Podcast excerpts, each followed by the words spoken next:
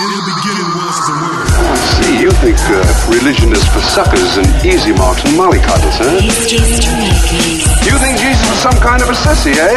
Jesus had guts.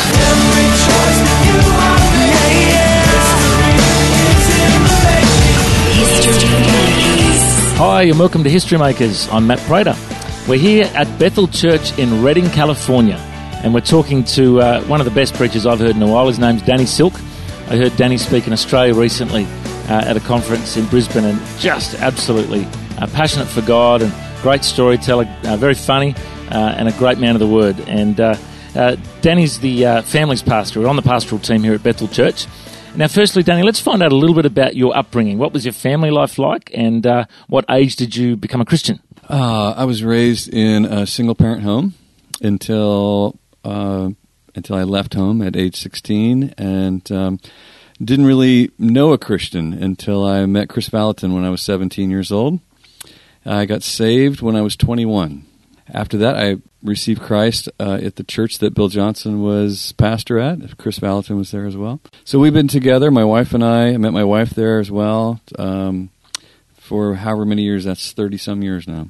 Wow. And I, I just got to ask that. So when you were 21 and you know you knew a bloke like Kris Vallotton, obviously you, you got to give your life to Jesus if you know him.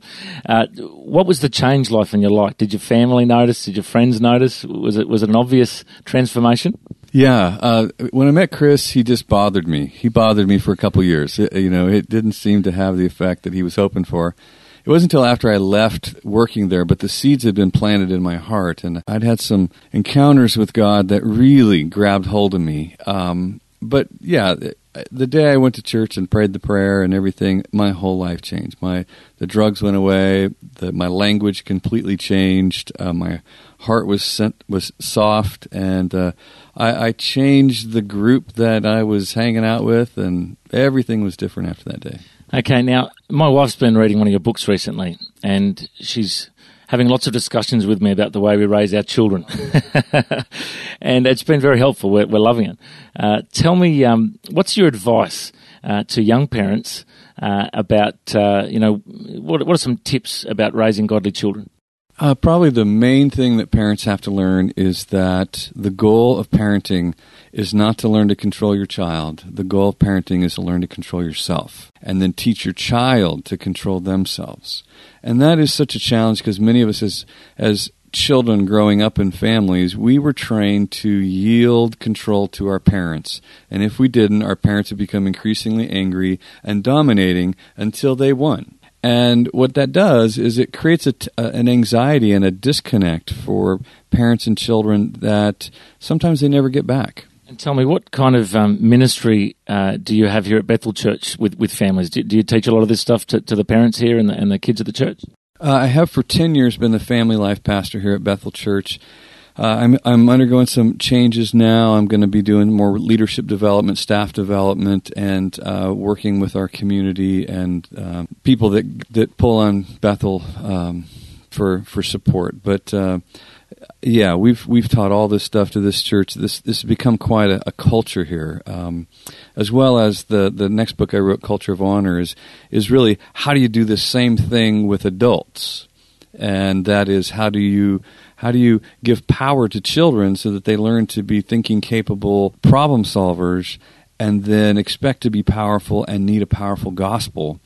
And then when we when we transfer that to a culture of honor, it's really now how do we work together with people who we disagree with. You know, I'm glad you raised the uh, you know the message of the culture of honor. I've, I've seen some of your You- YouTube clips, and uh, brilliant, brilliant stuff. Uh, they're, really, you know, particularly in Australia, there isn't much of a culture of honor. They have this thing called the tall poppy syndrome. When someone is doing well and successful, they just cut them down and and uh, and you know joke about it and be sarcastic. You know, it's really the opposite to the kingdom of God. You know, dishonoring. Do you want to just speak into that and just in a nutshell? You know, just share with us what the culture of honor is is all about. Uh, the culture of honor has everything to do with learning to allow people around you to be powerful, to be powerful yourself and then allow them to be powerful. Classically, we're afraid of somebody who's powerful. The tall poppy is, uh, you know, it comes from a monarchy mindset, which if if certain individuals become powerful, they'll oppress us with that power. So we keep throwing off the idea of anybody ever even looking like they're going to rise up and have that kind of power again. And we keep everybody at the same level, which is kind of mediocre to subpar because we're afraid of power. So it's it's it's simply the the misunderstanding that other people can control me. They can't. You know, and, and Jesus doesn't want control of us. God doesn't want control of us. He died so that we'd be free. Free to do what? Free to do all that we were created to be and, and to fulfill this beautiful destiny that He has for us. Okay, now um, I'm going to uh, put you on the spot and ask you to uh, retell uh, one of your favourite stories. I heard you sharing this uh, at Nexus Church in Brisbane, uh, talking about the fivefold apostolic. So Ephesians 4:11 talks about that uh, some are apostles, uh, pastors, teachers, evangelists, uh, and uh, and and that, that those fivefold are important for a church, important for the body of Christ. We need to embrace all of them. There's a culture where we just have pastors and everyone has the title pastor, but we need you know apostles, pastors, teachers, evangelists uh, in the in the church. Tell me, our prophets. I missed out prophets. I knew I only had four there, um, but uh, we need those fivefold. You told a story about the car accident, about how when you see uh, a man of God turn up in a car accident, you can you can tell which one of the fivefold they are. Can you tell us that story? Sure, sure.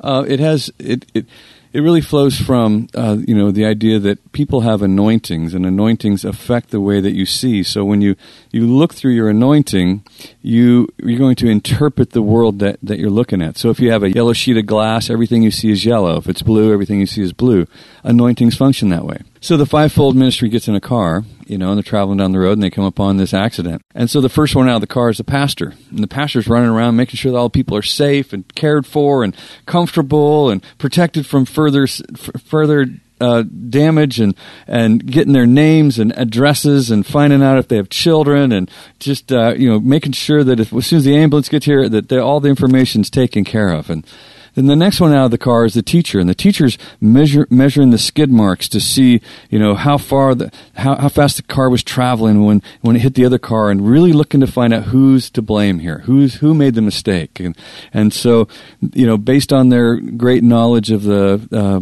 you know the traffic laws, they discern who was the problem, and and then the the evangelist is the next one out of the car, and the evangelist runs around and starts talking to all the people who the pastor has laying in a safe, comfortable place if uh, if they were to die as a result of their injuries, do they know where they would go, heaven or hell? You know.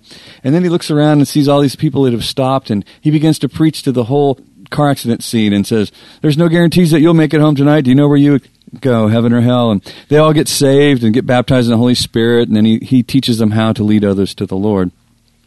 And then the prophet gets out, and the prophet knew this was going to happen because the night before he'd had a dream, right? And he knows that nobody dies because in the dream everybody lives. So he rebukes the spirit of death and and uh, and starts to uh, call out the, the destiny in each person that's laying there and uh, standing around. And pretty soon he's looking around to see who's in charge to really discern whether that's God's chosen leader or not. And, and if it isn't, he's going to go and find one and appoint him.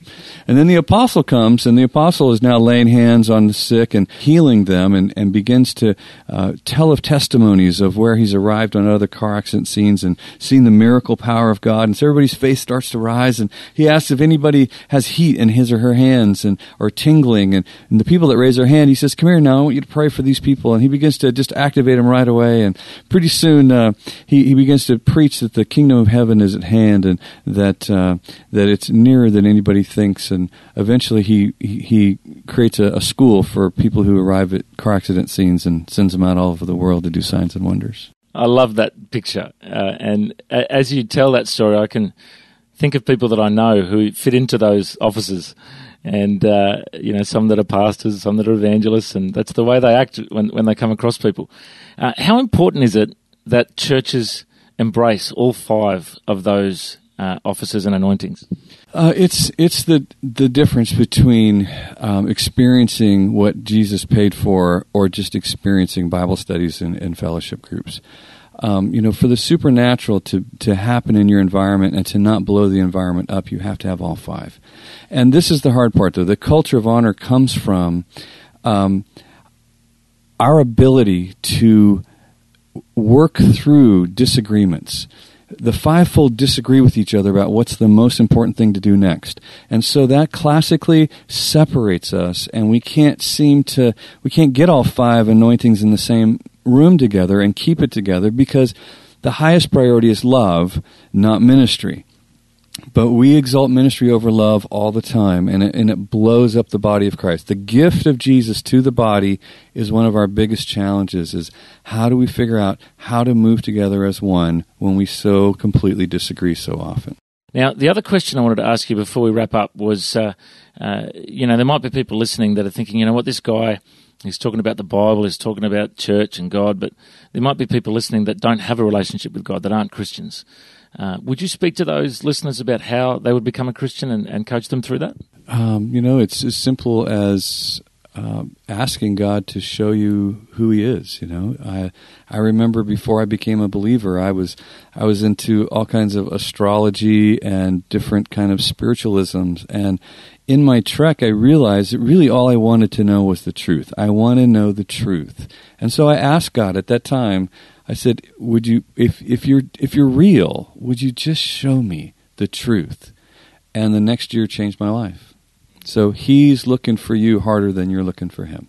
And is it as just as simple as a simple prayer and picking up the Bible? Like, like what would be the next steps after that? Uh, well, you know, if you if you're familiar with a local church or if you know any Christians, I mean, that would be kind of the fast track would be just go talk to somebody that knows. But sure, you could just pick up a Bible or, you know, you could ask Jesus, you know, to come into your life. It's, but it's, it's much more than just that prayer. It's, it's so much about, uh, finding his goodness and finding the, the, the heart of love that he has for you. Don't don't take the bait that he's got a set of rules for you, that he's trying to put you in this small box to keep you under control you know, once you come into the kingdom of heaven, your life is so much bigger than it ever was outside. Well, mate, I reckon you're a history maker, Danny Silk. Thank you so much for joining us. And uh, if people want to find out more about uh, your ministry or Bethel, what's the best websites for them to go to? Uh, to catch Sheri and I is lovingonpurpose.com, and uh, Bethel Church here in Redding is ibethel.org. Good on you, mate. Thanks for joining. Thanks, Matt. If you'd like to download this interview, just go to www.historymakersradio.com. And also, you can make a donation if you'd like. I'm Matt Prater. Have a great week. History Makers.